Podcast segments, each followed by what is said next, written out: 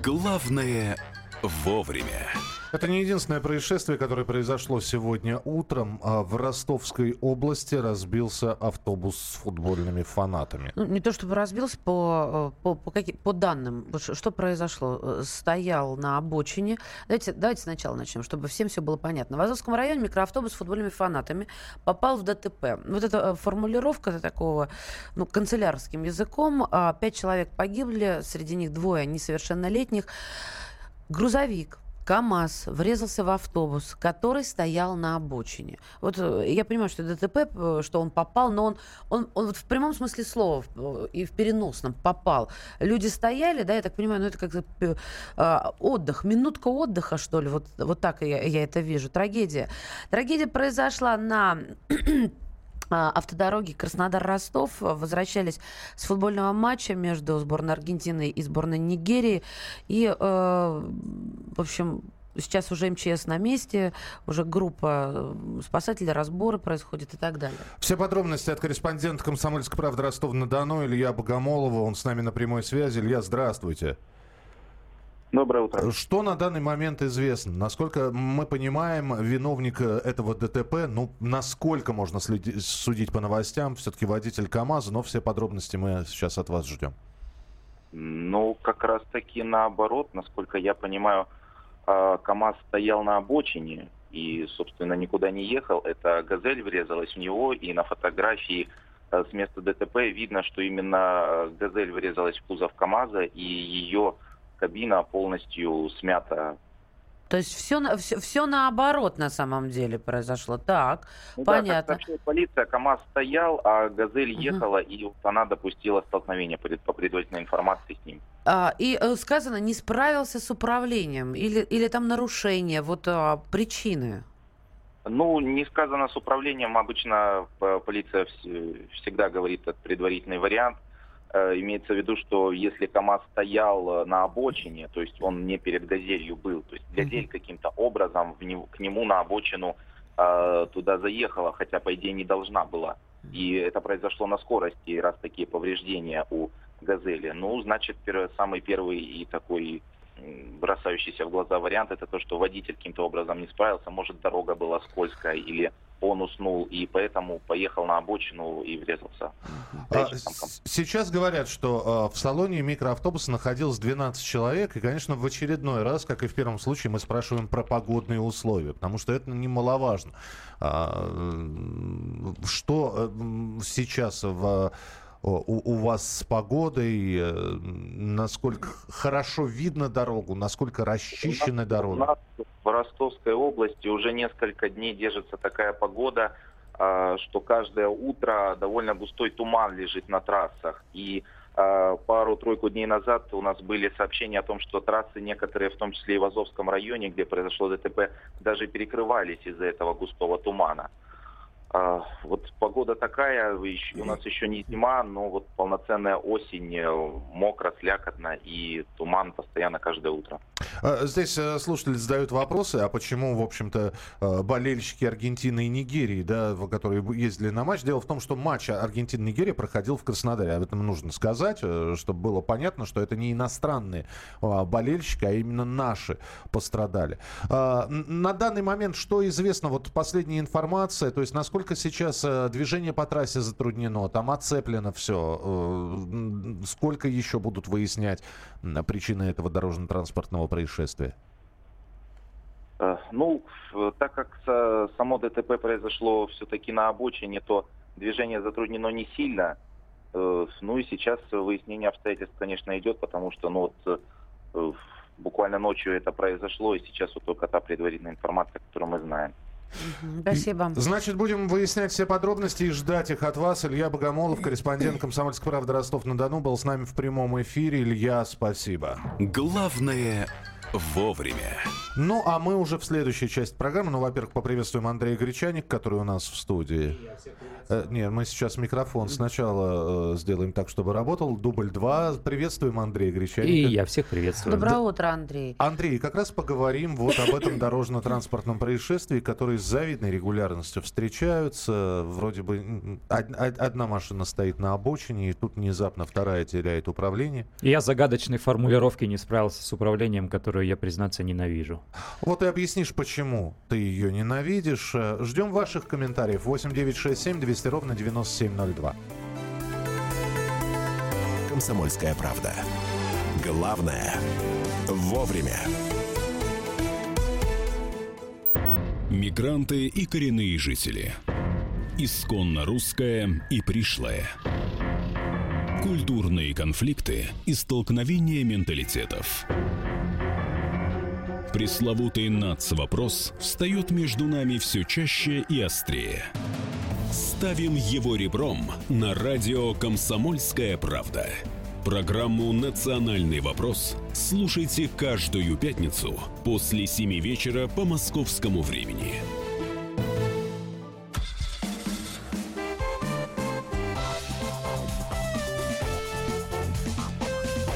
«Дави на газ».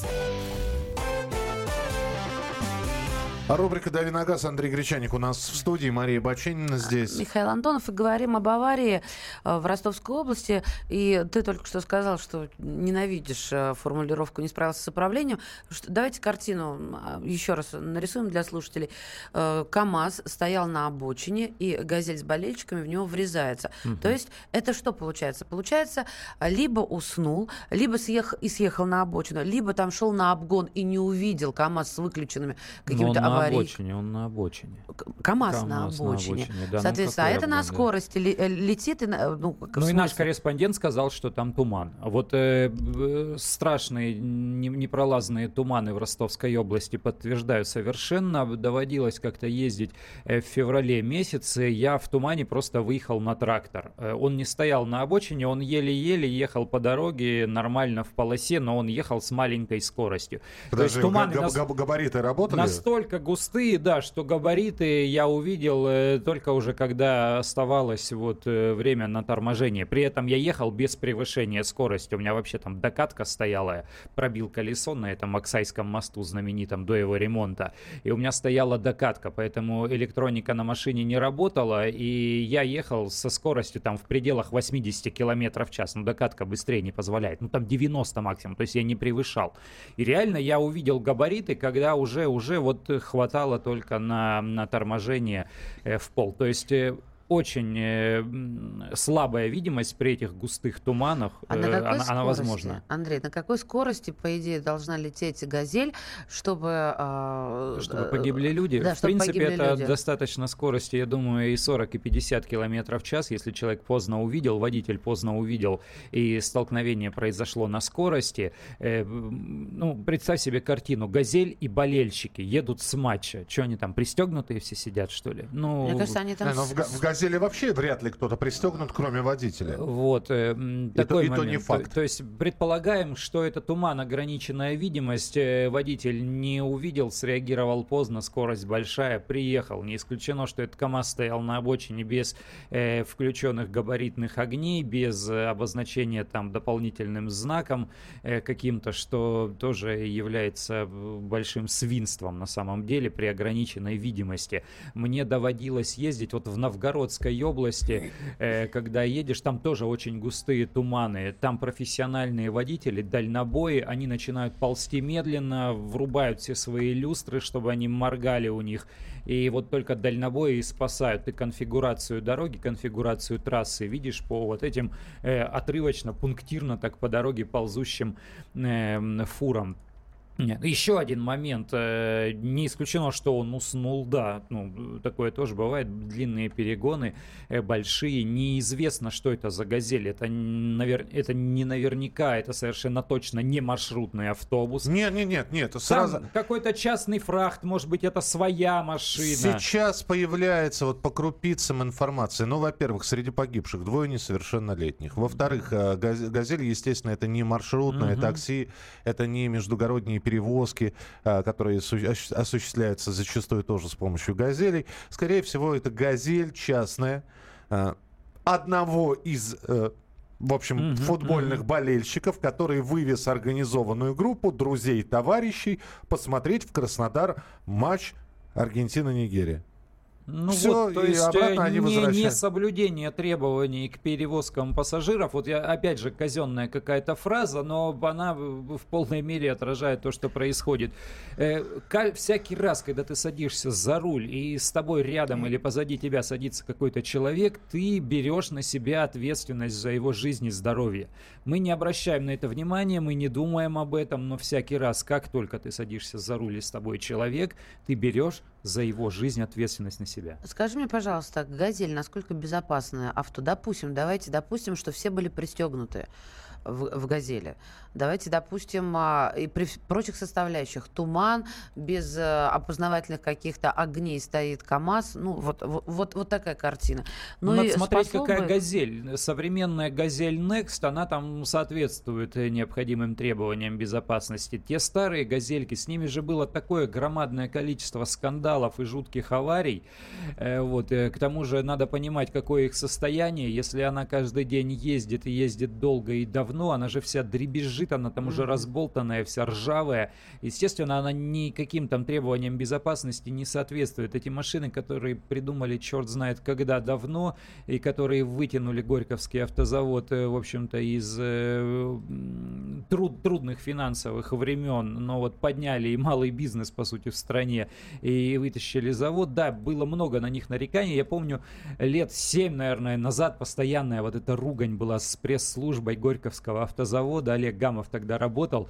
Тоже выходит какая-то новость, авария, «Газель», разбились, погибли. Начинают журналисты писать, что машина хлам и вообще ездить на ней не нужно. И страшно в эти маршрутки садиться. Тут же Горьковский автозавод начинает отбиваться, отбрыкиваться. Достали, попробуйте, докажите там и все вот такое. Надо посмотреть, какая «Газель». Если современная «Газель Next», то с ней все нормально. Если какая-нибудь старая, тем более ушатанная, но тут и говорить не о чем. Что нам пишут? Не справился с управлением. Любимая формулировка ГИБДД, то есть с дорогами и на дорогах все хорошо, водитель водить не умеет, но права ему выдали. Не-не-не, это любимая формулировка ГАИ, журналистов, коллег наших, которые казенным языком отписывают вот эти криминальные заметки. ГАИшники, у них нет такой формулировки. Они говорят формулировками законов, либо правил дорожного движения, либо кодекс об административных правонарушениях. Там нет такого. Он там допустил выезд на обочину, вот это будет, да, там... В Азовском районе дороги в ужасном состоянии. Есть такое, что колея в асфальте сантиметров 10. Достаточно небольшой скорости, чтобы вылететь с трассы. КАМАЗу при таких погодных условиях можно было вообще не стоять даже на обочине. Абсолютно, да. Проезжал за 2 часа до аварии. КАМАЗ стоял на обочине, часть торчала на проезжей части. Знак стоял метров за 5. Реально видно за 10 метров. Туман над дорогой. Ну, все неправильно, конечно, он сделал, если он действительно так встал, выглядывая на проезжую часть, и знак не вынес. Знак в городе, по-моему, на 15 метров выносится за городом на 30. А если... На 30, но его раскатают еще очень быстро. Выставляй банки с омывайкой, что угодно. В любом грузовике есть куча всякой фигни, которой можно навалить на дорогу. Запаску положи. Ребят, то есть в любом случае, что бы там ни написали сейчас и каким казенным языком, без нарушения прав тут не обошлось. Кто-то нарушил правила, совершенно точно. Да, правила, да. В любом случае, если КАМАЗ выглядывал на проезжую часть вот таким вот образом стоял, то, скорее всего, они вдвоем нарушили. Тот неправильно поставил машину, а этот, соответственно, выбрал не ту скорость для того, чтобы ехать в тумане. Слушай, и вот поздно увидел. А вообще есть какой-то закон физики, статистика, когда водитель засыпает, его куда несет? На встречку или на обочину? Ой, или тут не угадаешь? Все индивидуально. Я как-то ехал сонливый, я почувствовал, что периодически машину начинает тянуть вправо. Видимо, так ослабеваешь. Так. Ну, это я говорю, влево, это все индивидуально как-то. Поэтому хорошо. Тут объяснений быть не может. Друзья, ну, в общем, следим за тем, что происходит на месте дорожно-транспортного происшествия. Еще раз напомню, автодорога Краснодар-Ростов. Пассажиры автобуса возвращались с футбольного матча между сборными Аргентины и Нигерии. 12 человек было в микроавтобусе, 5 погибли, 2 из них несовершеннолетние. Вот. Ну, первое, что пока КАМАЗ стоял, не знаю, с нарушениями правил или нет, но в него вот «Газель» это вот въехало. Все подробности обязательно, как только будут поступать на информационные ленты, будем вам сообщать. Меняем тему. Андрей, ну давай все-таки несколько вопросов, которые все-таки рубрика «Дави на газ». Это вопросы и ответы. Но вот здесь спрашивают, как лучше менять масло раз в 10 тысяч, брендовое дорогое или дешевый аналог раз в 4-5 тысяч километров? Мне кажется, что плохие масла непонятного происхождения заливать нельзя совершенно точно, потому что это может плачевно закончиться, придется капиталить или менять мотор. С моей точки зрения, чем мотор старше, тем чаще нужно менять масло. Оптимально меньше 10 тысяч, ну там 7 тысяч уже можно. И самое главное, масло нужно покупать в проверенном месте. Не в каких-то маленьких безымянных автомобильных магазинах, а лучше на сетях АЗС. Вы можете залить масло там даже отечественного производителя, не очень дорогое. Важно, чтобы оно было фирменным, а не поддельным. Вот это, мне кажется, самый такой важный принципиальный момент. За какую цену можно купить на вторичном рынке Nissan Almera 8-9 годов? Сергей из Москвы. Ну, не скажу навскидку.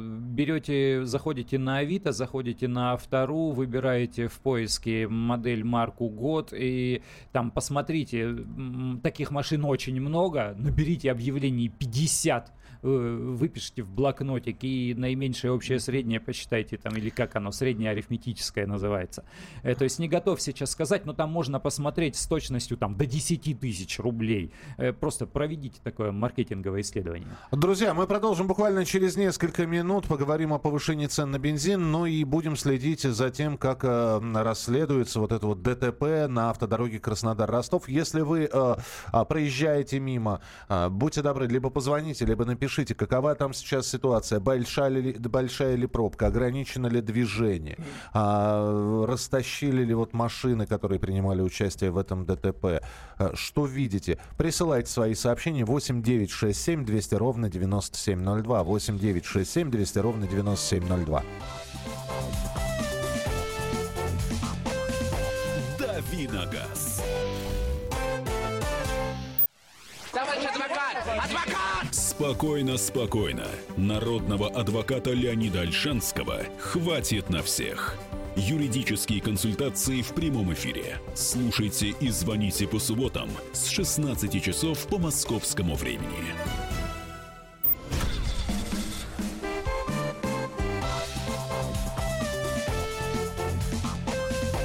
Дави на газ.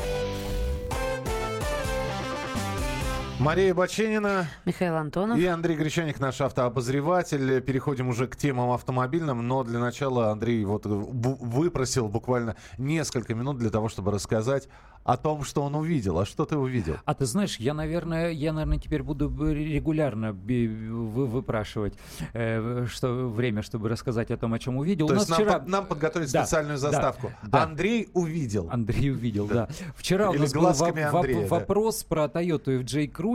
Мы там немножко совсем полминутки поговорили и все. А у меня такое ощущение, что это наш постоянный слушатель, который, вот помнишь, Маш, интересовался Isuzu Vehi Cross, да, а теперь... Да. Ну, как я забыл. У меня такое ощущение, что, в общем, похожие по идеологии автомобили.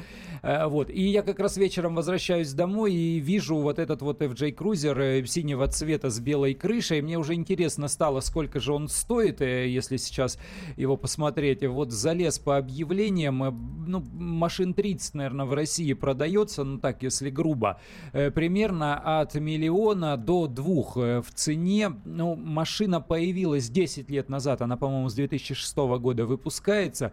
Конструктивно FJ Cruiser — это F Федор, J как Джигуар, вот твой любимый. Вот.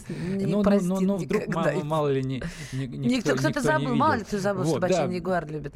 Вот. Да. И внешность очень оригинальная, такая смешная, как игрушечная машинка. На самом деле там база, основа взята от Toyota Land Cruiser Prado, или за Уралом его знают как Forerunner, в Японии он называется. То есть это нормальный такой кондовый внедорожник с задним мостом. Мотор там 4 литра V6. Двери открываются как в шкафу. Да, а вот задний ряд дверей, они узкие и открываются против движения, как у Роллс-Ройса. Да. И вот это, и с одной стороны это красиво, с другой стороны это неудобно, потому что там задние места, они совсем маленькие. То есть если большой семьей ездить не получится, а если назад пассажиры садятся только периодически, то нормально. Зато остается большой багажник. И вот еще, я заглянул по японским аукционам, машины продаются из Японии там с хорошими аукционными оценками, но стоят они во Владивостоке уже, то есть на этой стороне, на нашем берегу, примерно от 2,5 до 3 миллионов рублей. Все потому, что вот этот мотор 4-литровый, он первоначально имел мощность 239 лошадиных сил, а потом 260, то есть он за 250 уже переваливает, и там таможенная ставка почти 6 евро за кубик.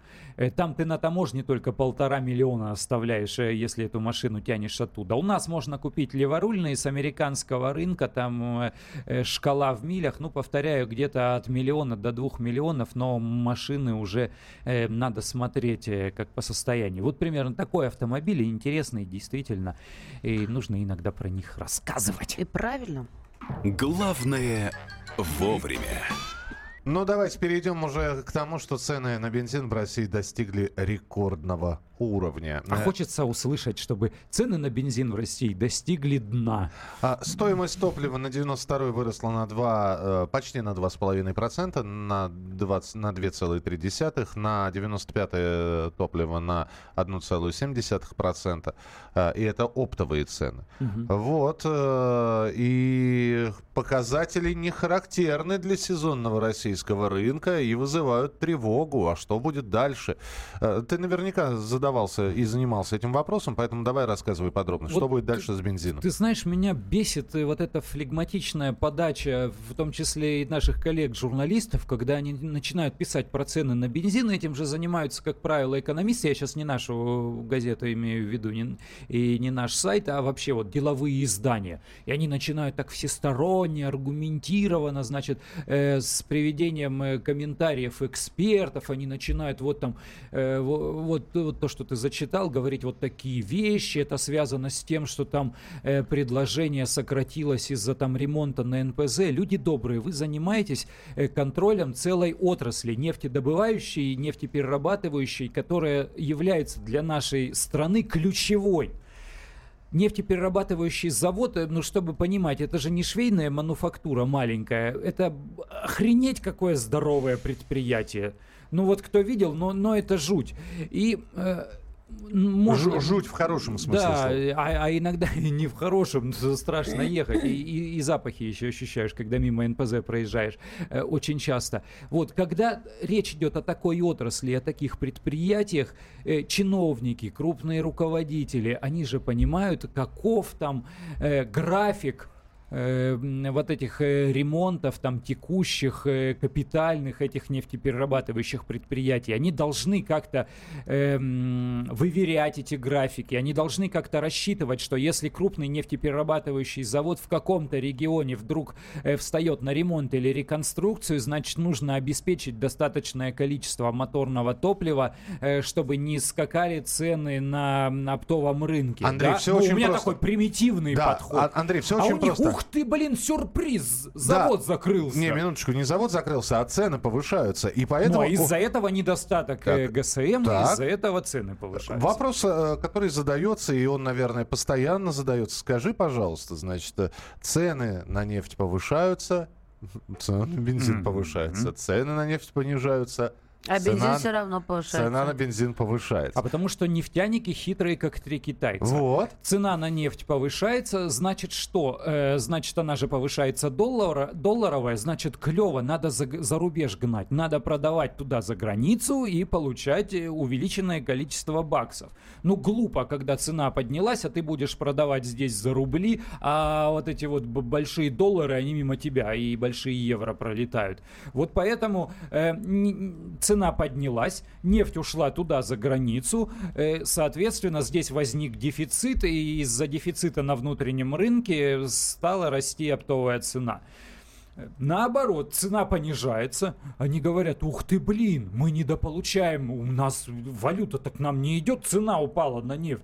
Они, вот, и они говорят: ну, как-то вот надо, значит, надо поддержать как-то свои штаны вот таким вот образом. И начинается рост цен здесь. Мне понравилось, я сегодня буквально слышал, а вчера еще читал, вот эти вот выкладки по столичным зарплатам. А что там тебе понравилось конкретно? Кто сколько зарабатывает? Первая строчка в рейтинге? Мне конкретно не понравилось, что средняя зарплата по Москве это 90 тысяч рублей. Но я так понимаю, что здесь же федеральные чиновники, здесь там руководители крупных транснациональных компаний. То есть это неправда?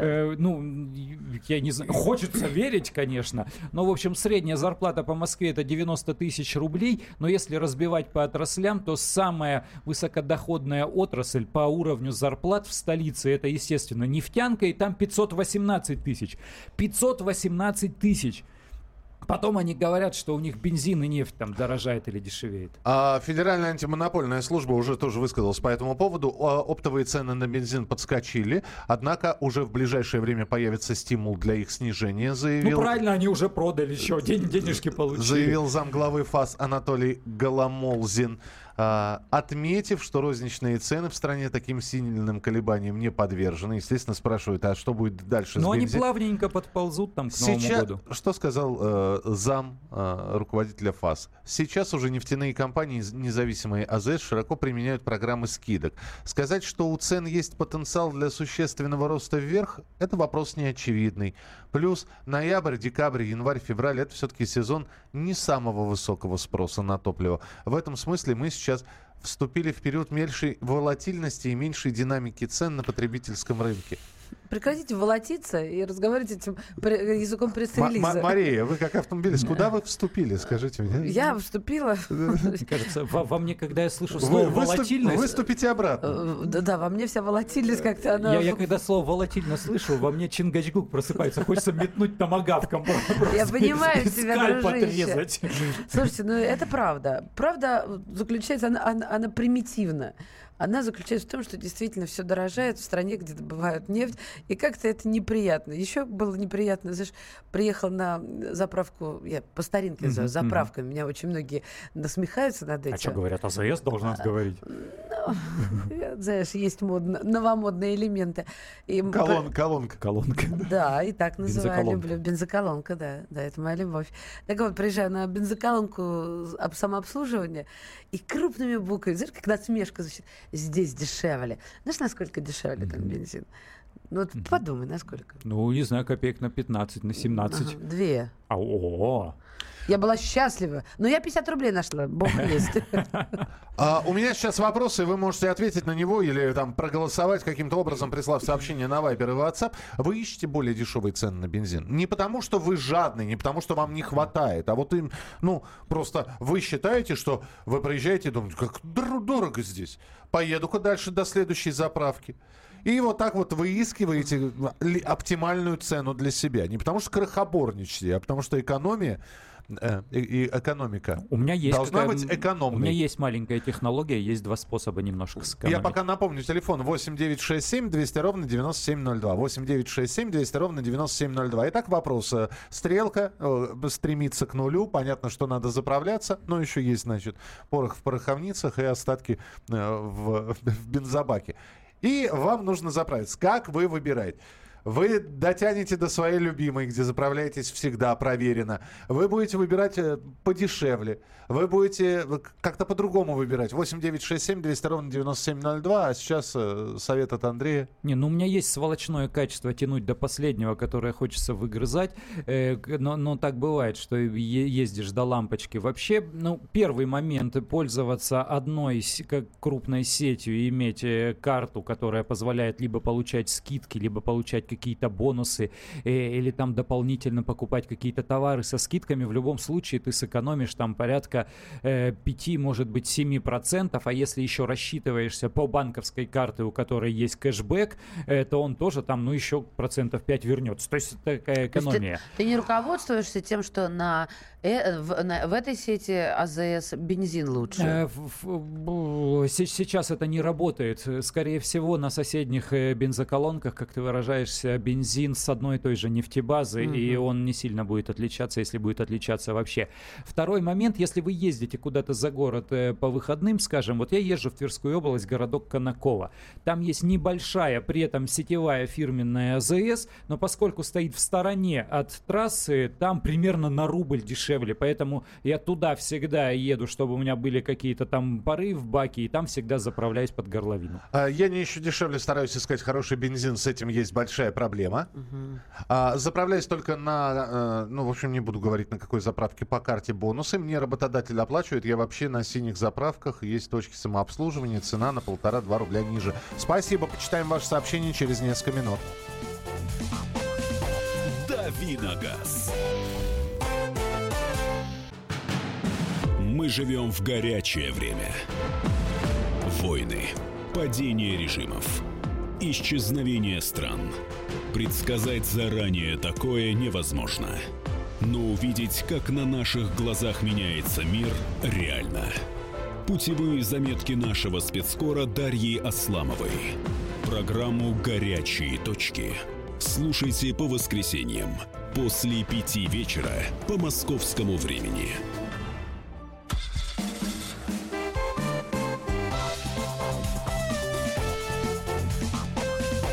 Дави на газ. Итак, друзья, рубрика «Дави на газ». Мария Баченина. Михаил Антонов. А я Андрей Гречаник. Цены на бензин в России достигли рекордного уровня. Мы же спросили, как вы заправляетесь. Ищите подешевле, ищите проверенные. Только на проверенных колонках заправляетесь. Давайте почитаем быстро. Да. Мне везет 6-й год, компания заправляет. Далее у нас в России вообще беда с ценообразованием на энергоресурсы. А еще не доливают. Это я вам подряд так читаю. Так, на Лукойле по акции выходного дня заправляюсь на неделю. О, у кого-то есть. Да. Так, Волгоград прислали фотографию. У них 92-й 38-30, дороже, чем в Москве. Нифига себе. Да, а знаешь, 95-й сколько? 42,05. О, вау. Волгоград, вы рулите. Добрый день. На Лукойле дешевому бензину не доверяю. Вот у меня такая же история. Заправляюсь только на 3 заправках. Они не самые дорогие. Не ищу дешевый бензин. У нас в Крыму на всех заправках цена одинаковая за литр. 92,40. А, нет, 90, за 92-й, господи, 92 рубля, мне же плохо стало. Я думаю, о, господи, 42, 40-50 за 92. Ну, слушай, а ты же понимаешь, что это туда, как везти туда. Да. Поставил газовое оборудование, экономия в 2,5 раза, стараюсь заправляться на нефтемагистрали в Мытищи, там дешевле стоит, чем на других заправках. Езжу на метане, конечно, ищу, после того, как заправился плохим бензином, и уже не ищу, где дешевле, а выбрал себе качественного поставщика, заправляюсь в одном и том же месте, независимо от стоимости. Спасибо. Спасибо большое. Огромное количество сообщений. Я просто думаю, что все мы прочитать не успеем. А есть еще одна тема для обсуждения. Давайте мы к ней быстренько перейдем. Меняем тему. Еще одна тема, о которой хотелось бы поговорить. Это названа самая популярная марка внедорожников России, Андрей. Ты знаешь, да? Уверен, конечно. А тут даже и думать-то нечего. Это Renault, конечно. Потому что я быстро назову, значит. Да, действительно, Renault на первом месте, на втором Hyundai, на третьем Nissan. Ну, во-первых, нас сейчас засмеют, скажут, какие же внедорожники. У Renault нет в модельном ряде, в модельном ряду, как правильно можно. Внедорожников у них есть только кроссоверы. Но поскольку у нас какое-то время назад Renault Duster был самой популярной, вот такой полноприводной, или там машиной повышенной проходимости, сейчас чаще всего используют слово малого кроссовера. Американцы говорят SUV. Вот. А как это расшифровывается? Не помнишь? Ну, спортивный и утилитарный автомобиль. О, какая скукотища. Ну, тоска зеленая, да. Вот. Ну, в общем, был до недавнего времени Duster, потом вышел на у них Captur и тоже стал очень популярным, поэтому у них две такие ударные модели, и совершенно точно вот они на этих двух моделях и вылезают. На втором месте, естественно, Hyundai, потому что сейчас самая популярная машина в этом сегменте, вот самый популярный кроссовер в России сейчас это Hyundai Creta. Вот Крета бьет все рекорды и удивил всех, и залез высоко-высоко в рейтингах продаж, и вот поэтому он на втором месте. Естественно, там россияне скажут, что лучшие внедорожники это Тойоты, но Тойоты массово-то не продаются, они кошелек делают очень хороший, то есть они кассу делают очень хорошую, потому что они дорогие. Вон продал крузак, 4 миллиона положил в карман, хорошо же, выгодно. Вот сколько этих дастеров нужно продать, чтобы 4 миллиона получить. Вот. Но у них хорошо продается RAV4, поэтому Toyota в этом рейтинге вот тоже достаточно высоко болтается. Toyota сейчас вообще очень хорошая. Вот если говорить о внедорожниках как внедорожниках, то у Toyota сейчас сложилась хорошая линейка. Я не хвалю, не рекламирую, но там появился вот этот Fortuner, как они его называются, пишется как Fortuner. Там Land Cruiser Prado и там, ну, естественно, 200. То есть такие полноценные, кондовые, здоровые внедорожники. А вот нам написали, Duster не машина, а позор. Ну, не знаю, позор не позор, машина крепкая и для, в принципе, легкового автомобиля очень хорошая. И самое главное, он неприхотливый, он простенький, ты не боишься его там где-то там царапнуть, загрузить всякой фигней. Поэтому, да, мне кажется, машина такая. Да, туда влезает вся картошка и велосипед еще. Вот. Здесь спрашивают они, в 4x4? Ну, Нива 4x4 это сейчас такая вещь не очень распространенная. Он же ограничен в использовании. Он очень маленький, во-первых, и совсем неудобный. В городе Нива, ну что такое с ее мотором? Она же не едет нифига. На трассе... Подожди, вот зачем в городе, опять же, мощный мотор? Вот объясни мне, в городе, где среднее движение, ну вот по городу, это если ты составляет до 60 километров, ну, даже на свободных улицах, ну, редко можно разогнаться до 100, в 5 часов утра по Ленинградке. А да? Тебе не важно разгоняться там до 200 или до 300. Зачем тебе важна приемистость. Наступить, чтобы она дернула, чтобы опередить. Зачем тебе моща вообще? Встроиться, опередить для маневрирования в городском потоке. Ну, Нива это делать не позволяет. Ну, Нива-то маленькая машинка. Да, даже на светофоре, даже в городских условиях, когда ты, вот мы сколько раз обсуждали вариатор, когда ты даешь на газ, он ревет как реактивный самолет, а ничего делать не хочет. У Нивы воет раздатка. Когда ты выезжаешь на трассу и там набираешь скорость 80-90, начинается жуткий вой. Там ты разговариваешь, кричишь, чтобы сосед до соседа докричаться. Все равно раньше, на мой взгляд, самые шустрые на московских дорогах, не знаю, как на других, самыми шустрыми были Матизы. Сейчас Куперы только. Вжих-вжих. Вот. Как странно ты замечаешь, что Куперы смотрят. Ну да, потому что, ну вот... Сейчас... они же пошли на аренду. Вот, наверное, поэтому он замечает. Это арендные. Каршеринговые? Да, каршеринговые. Да, но просто по... Смарты сейчас. Вот по поводу влезания в пробку, маневрирования быстрого, перестроения, как раз маленькие машины, они фору дают любому мощному. Тут не только размер, тут еще и сам образ. Мини-куперы покупают такие молодые, динамичные люди. Машина-то шустрая, все-таки марка сейчас BMW принадлежит, и там есть версии John Cooper Works, которые так жгут, что мама не горюй. То есть эта машина на самом деле может обгонять очень серьезные автомобили. Поэтому, да, на них можно шустрить, конечно. Если мы говорим про популярные марки внедорожников в России, вот мы назвали, значит, первое место внедорожники Renault, второе место Hyundai, третье Nissan. В десятку также вошли все-таки Toyota. Да, Toyota высоко. Kia, Chevrolet, Volkswagen, Lada. Угу. Вот 20 тысяч внедорожников ладовских было куплено. Lexus и Ford.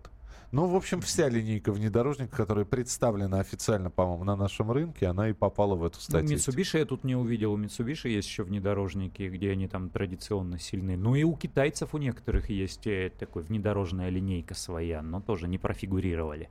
Андрей Гречаник был у нас в эфире. Спасибо большое, Андрей. Возвращайся обязательно. Завтра Кирилл Бревдо появится в студии. На своем Веларе. Расскажет вам про дорогие, хорошие такие машины. машины мечты. Ну и будут, естественно, ответы на ваши вопросы и будут темы для обсуждения. Мы же встретимся в начале следующего часа. Все, что прилетает на информационные ленты оперативного, будем обсуждать вместе с вами. Напоминаю, что идет прямой эфир еще и в Ютьюбе. Набирайте прямой эфир «Радио Комсомольская правда». Не только нас слушаете, но и смотрите. Мария Баченина и Михаил Антонов. Встретимся в начале следующего часа через несколько минут. Оставайтесь с нами, будет интересно.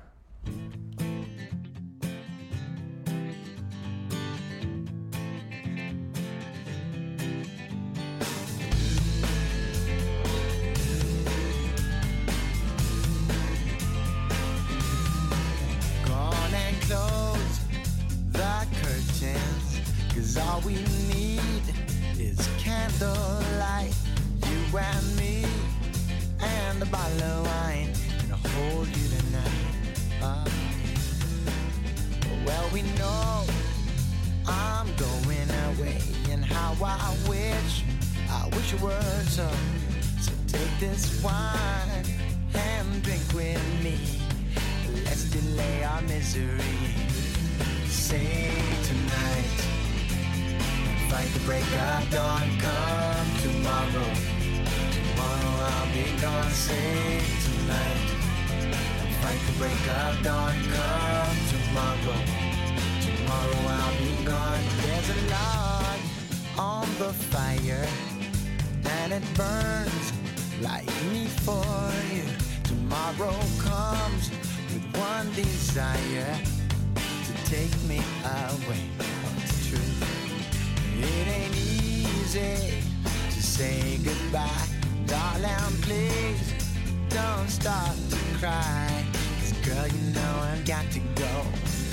Oh, and Lord, I wish it wasn't so.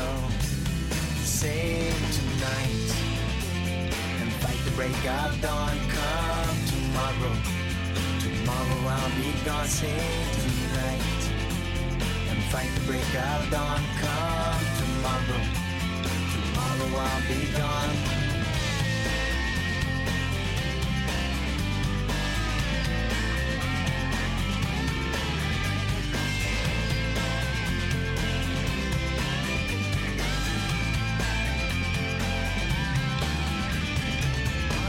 comes to take me away. I wish that I could stay. Girl, you know I've got to go. I wish it wasn't so. Save tonight and fight the break of dawn, come tomorrow. Tomorrow I'll be gone. Save tonight and fight the break of dawn, come tomorrow. Tomorrow I'll be gone. Save tonight and fight the break of dawn, come tomorrow. Tomorrow I'll be gone. Save tonight.